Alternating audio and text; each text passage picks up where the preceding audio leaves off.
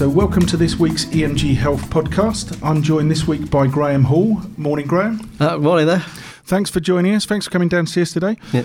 Um, I wanted to ask you a few questions about Brandon Engineering and you, when you first took over back in 1993. What was your vision for the company back then? Um, Um, and has it evolved over the years, or how has it evolved over the years? Oh, it evolved completely. I mean, in 1993, we, um, we, we bought Brandon Engineering, which was, was, as the name suggests, was an engineering company. And initially, it was in a very bad shape, and the, um, the first part of the vision was just survival. But as we rebuilt the business and um, established a business with proper quality systems and a, a stable business base, uh, we wanted to take that engineering business and actually create a medical devices products business. So there's a, it's quite a big shift of Yeah. emphasis from being a, an engineering company that happens to make medical devices to being a medical device company. Yeah. Um, and what, what, made you do that? What was the reason? Um, well, the world's um, the world was fast evolving as um, as the introduction of the medical device directive. So uh, in the the early 90s, there was a, an amazingly small amount of regulation of medical devices, and we could see that this was coming along and it was the right way to go, and actually to create a professional business um, amongst you know a large cadre of medical companies that really weren't that impressive. Uh, all of our team came from you know big companies like Ford and Unilever, Right. and we were quite shocked at how cottage industry a lot of the medical devices um, Yeah. uh, industry was. And we think we could do better than that. Yeah. And that was uh, basically where we saw that we could take the business and develop something very professional with innovative new products that came from using the technologies that we found from all these businesses um, around the world that we Yeah. worked in. I think you know, so many people I speak to, it's about seeing that opportunity to do something better, and it's that innovation that, that, that really sparks the change. And on, Yeah. on that note, you've you've won the Queen's Award for Enterprise in Innovation uh, in 2011, I think, and also the the Queen's Award for International Trade in 2018. I mean, that yeah, it's phenomenal to have done that. So congratulations. Yeah. How hard was it to do that? What made you do it, and what, and what accolades do you get for doing that? Um, well, actually, we've won. I was trying to count them up. Actually, we won over fifty of in, uh, innovation awards over Right. the years, and the Queen's Awards in UK terms is is uh, by far the most famous and prestigious. But we've actually won much bigger European awards, like the European Business Awards for Yeah. innovation. And it really started off with that. Uh, um, the question you first asked me. We had an engineering business that made medical devices, and we wanted to change the perception into a company that's a medical device, an innovative medical device company. So innovation awards were part of that change, uh, basically validating the things that we're doing and showing to lots of people uh, that we uh, have genuine innovations in this, this line of business. And if you win one innovation award, well, that's neither here nor there. Not many people notice. When you got 50, you Yeah. were winning five or six a year every year. Yeah. Then that actually really changes the perception of the business internally and externally. Yeah. Yeah. And, and and leading nicely on talking about changing the business. Yeah.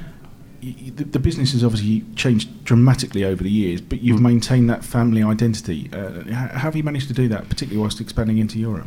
Um, well, there's basically the business is it's owned and run, or has been owned and run by my brother and I, still owned by us, but we've now got a professional management team and a board of directors in place. But it's basically built on our family values. Um, We uh, we're both engineers, and we uh, have the principle of know, developing great products that people love, that do good things and do things better, improve patient care, im- improve the lives of clinicians using the products, and the whole business. You tend to employ people who are like you. So Yeah. the, the, the business is built on that ethos of trying to do great things. And it wasn't, it wasn't, I have to be honest, it wasn't our vision at the outset. It's basically building on the vision of the things that we wanted to do, which was to create great products and great Yeah. innovations and do clever stuff. Um, and the family ethos is still there. So now that the company's bigger, when we bring new people in, the first thing we explain to them is, look, these are the family ethics. These are the ethics of the business, which is, you know, summed up pretty quickly in, in a couple of phrases, which is the ethics of the business is to do the right thing, Yeah. which covers a vast variety of things. But wherever you've got a problem and you've got to deal with something difficult, well, what's the right thing? Yeah. What, what should we be doing? Yeah. Um, and to deliver what you promise. So if we promise we're going to do something, we do everything to deliver it. Yeah. yeah. And sometimes, sometimes things go wrong and you can't. In which case, you go to the person that you've promised and you tell them what's gone wrong and what you're going to do about fixing it. So even if you um, can't actually deliver the thing that you first promised, you give them a, a follow-up promise to fix Yeah. it and do the right thing. Yeah. No, I love that. We, we, we recruit on the values here, and Yeah. it's interesting to hear you say it being about a family values and family culture. One of the first questions I ask in our, uh, or talk about in our values interview is, you know, tell me a bit about your family background because I think everyone's values are ingrained in them from childhood, and you can't change them. So it's so important that you get people are aligned with you uh, because if they are, it'll work, and if they're not, it won't work. So, Yeah, absolutely, that's yeah. a great thing to do. You, you, you talked about uh, uh, you know, expansion into Europe, and we talked about making mistakes, and, and we talked before that, that we got on air about learning from those mistakes. What, what do you think is the most valuable lesson you've learned from any of your, your mistakes whilst growing the company? um, it's probably um, it's one that we still haven't actually fixed yet, I guess. But um, we're very much interested in the products and the innovation and developing great products. And we've built well, we're on our third factory since I, since we bought the business. So Right. the expansion is definitely going along. Um, the thing that we've not done very well is we're not very good marketeers, Right. and we haven't built the marketing and sales team to actually push the project, uh, some of the innovations as far as we could have done. Yeah. And yeah, in hindsight, we should have started doing that earlier, and we're actually setting about doing that now. Yeah. So you know, it's fantastic, typical of what engineers do. You create some great stuff, Yeah.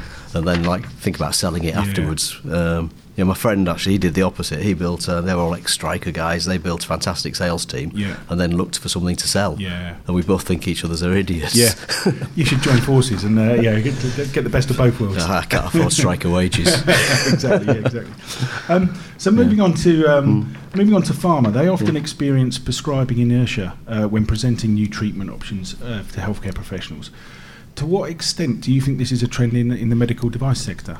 Um, yeah, very much so. If you've got um, an innovation that's a development of an existing product, it's not so bad. So you, you can show somebody improvement over something that they're Yeah. using that fits their, their workflows, their work pathways. But if you've got something that's disruptive, no matter how fantastic it is, there's a massive inertia about buying something new. I think um, several NHS people have The explained it to me. Yeah, I think I've said if you're um, yeah if you're going to um, adopt technology in the the NHS, um, if you're an NHS buyer, um, there's no upside to buying something that's fantastic. Yeah. There's only a downside to buying something that's bad or rubbish. So Yeah. even if something's not very good, you're not going to be any worse off by buying it again. Yeah, Um, where if there's a risk about buying a new innovation, Yeah. then you can get shot for buying something Yeah. that didn't work. yeah, So they're very, very risk averse, which track makes record. yeah, it makes it very difficult to actually move something through procurement. Um, so you've got to try to move it through you know, end users and find some people who are product champions who want to see, who can see the vision and see how it's better Yeah. and want to use that thing. And that's where you need the sales and marketing team. Um, To a certain yeah, degree. to a degree. I think actually the um, the innovativeness of the business actually is quite good at introducing the products that way. Yeah. But what we're not great is um, you know a product that we'll develop that's fantastic. We get good market traction. But if it was a bigger company with a better marketing team, you'd drive it in worldwide markets and, uh, a lot faster Yeah. than we can. Yeah. And um, we, we were talking again off air just about Medica, which is a, a phenomenal uh, event for those that haven't been. I, I've been a couple of times. It's Yeah. about 120,000 people, I think. Um, you you were recently out there. What was it like? And and, and yeah, what's what's the change in dynamic been over the over the years? Um, well, Medica's is vast. I think there's uh, around 4,000 exhibitors at Medica. And over the years, it's changed. If, if you went uh, 25 years ago, it was a show where you'd meet lots of medics, doctors, particularly German guys, with then a, um, a cadre of people from all over the world who are interested in medical tech technology and rollout and distributing it around the world. Um, these days, it's very much a trade show, so it's very much a business to business show, and the dynamics change because there are a number of shows around the world that are um, not as big as Medica but regional. So Arab Health has taken Yeah. a lot of business from Medica. Yeah. It tends to be that people go to both rather than one or the other, though. Right. But that dynamics changed, and some of the very large companies don't go there anymore because it's quite an expensive show to go Yeah. to. So, um, you know, some of the uh, the very big companies would have been spending probably ten million pounds on a stand, Wow. so they don't go now. They can um, uh, just do uh, direct marketing. So you've got a, a new influx of uh, medium-sized businesses, and actually in many ways more innovative businesses and fast and agile businesses. Okay. And, and, and while you were out there, you were exhibiting um, your Hmm. 4K medical video integration system and the smart operating theatre technology. Yeah. Tell us what's special about these products in particular. Yeah, well, they're two quite distinctly different areas. The uh, the smart operating theatre is um, basically uh, you see uh, quite a lot of domestic commercial stuff about smart buildings, and it's basically taking that technology into hospitals. Yeah. So at the moment we have integrated operating theatres which actually aren't integrated. They, it's a small element of medical equipment in the middle of the room that's integrated, Yeah. but it doesn't talk to anything else. Right. You then get the building has got some building management systems which are integrated, but neither of the two will talk together. Yeah. So basically, what we've uh, been building is an integration platform for integrating everything. So it's the Internet of Things for operating rooms. Right. Okay. Um, and what that enables you to do is to is to look after the equipment, monitor the status of the equipment, how it's been used, what its repair status is from outside. So instead of people having to go and check the operating theatre before and afterwards, or Yeah. when things are broken, we can actually tell whether things are going to break and whether things need replacing beforehand. And instead of firing off alarms in, during the middle of an operation Yeah. that something's gone wrong, actually most of the medical team couldn't fix anything if it was you know, to do with the medical gases. Yeah. So you're just alarming them for no reason. We can actually take that information out of the operating theatre on the Internet of Things and actually know what's gone wrong. When the operation's finished, turn up with the right set of parts, the right Yeah. set of tools, and fix it without them knowing that anything ever was Yeah. uh, had happened. Yeah. Um, so it's much more efficient. Um, doesn't disrupt the medical lot safer, I clinician. would imagine. Yeah, and it saves a lot of money. Yeah. Yeah. The second technology is um, 4K video systems, which think um, people a bit blasé about 4K because we've got you know, cameras with 4K on. You can Yeah. watch 4K on Netflix. 4K is um, very difficult to handle live, which is what most surgical Right. um, video is. So Yeah. you know, they're coming for minimal invasive surgery at the laparoscope or the endoscope. The the difference in um, data is um, if you compared full high definition video and it was going through a garden hose pipe, Yeah. Full 4K is a pipe that's 1.2 meters in diameter. Right. So although Yeah. you can do an end-to-end distribution, so you can go from a, a 4K endoscope to a monitor on a fibre optic, if you want to distribute the signal and move it around the operating theatre to the sc- different screens or to move it out for teaching, yeah. that's very, very difficult. Right. Um, and we are one of only two companies in Europe who can do that. Right. I won't ask you how you do. Trade secrets, I should. Uh, yes. yeah. So, you're talking about all these people you're meeting at Medica. Do you believe in partnerships and collaborations will play an increasingly prominent role in, in the work that Brandon uh, Medical is doing in, over the coming years? Oh, absolutely. Yeah, when I um, I left university, I joined Ford, and the first thing they got you to do was write down every single car company you could think of, Right. and then draw arrows of collaborations between them. Ah, okay. And it was a, a spider's web of yeah. collaboration, Yeah. Uh, even in the biggest car companies in the world. Um, and in this medical environment where you've got all these converging technologies, you absolutely need to be able to uh, to bring all the technologies together and Yeah. integrate them into something that actually provides real benefit to the clinicians and the people who look after the equipment and the patients.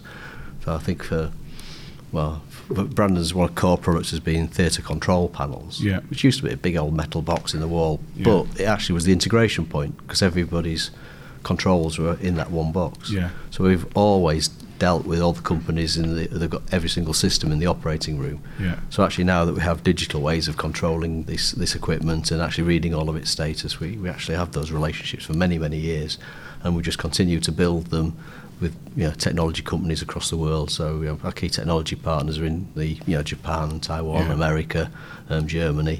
So it's very, very highly integrated. Brilliant. Um, and you've supplied some of the equipment to some of the largest NHS trusts in the UK. Could you describe some of the more bespoke projects you've worked on, such as the Dubai uh, Camel Hospital? yeah, um, we were approached by um, the chief surgeon, who's actually an equine vet. He's a top equ- equine vet in the world, and um, the he was persuaded by the Crown Prince of Dubai to go to Dubai on a four-year contract, Right. assuming he was going to work on racehorses. And he was Yeah. a little bit shocked when he found out it wasn't. It was camels. He didn't get the he? Yeah, well, he did several of them, Yeah. um, but he um, ended up with this. Uh, they built a camel hospital, which is a Right. fa- fabulous building Yeah. with the most advanced technology um, around it. But they hadn't equipped the operating room, and they couldn't work out how to do it because it didn't have a roof. Oh, right. So it has a viewing gallery around the top. So all the ceiling-mounted equipment, there was nowhere to fasten it. Yeah. So we ended up designing um, a digitally integrated operating theatre for camels with all the equipment supported by um, by pillars and cantilever arms over the top of the camel. Fantastic. Um, it's all bespoke. We didn't supply the operating table, which I was a bit sad about because it must be the only operating table in the world has a hub. Yeah, yeah. But it was a very, very cool project, and you know, for the engineering team, it was just great fun. I bet it was. Yeah. Yeah. Oh, great, great to hear. Thank you very much for No, that. it's been you. a pleasure talking to you and hearing hearing a bit about your journey. Yeah. Um, thanks for that, and everyone listening, I hope you join us next week for our next podcast. Thank you.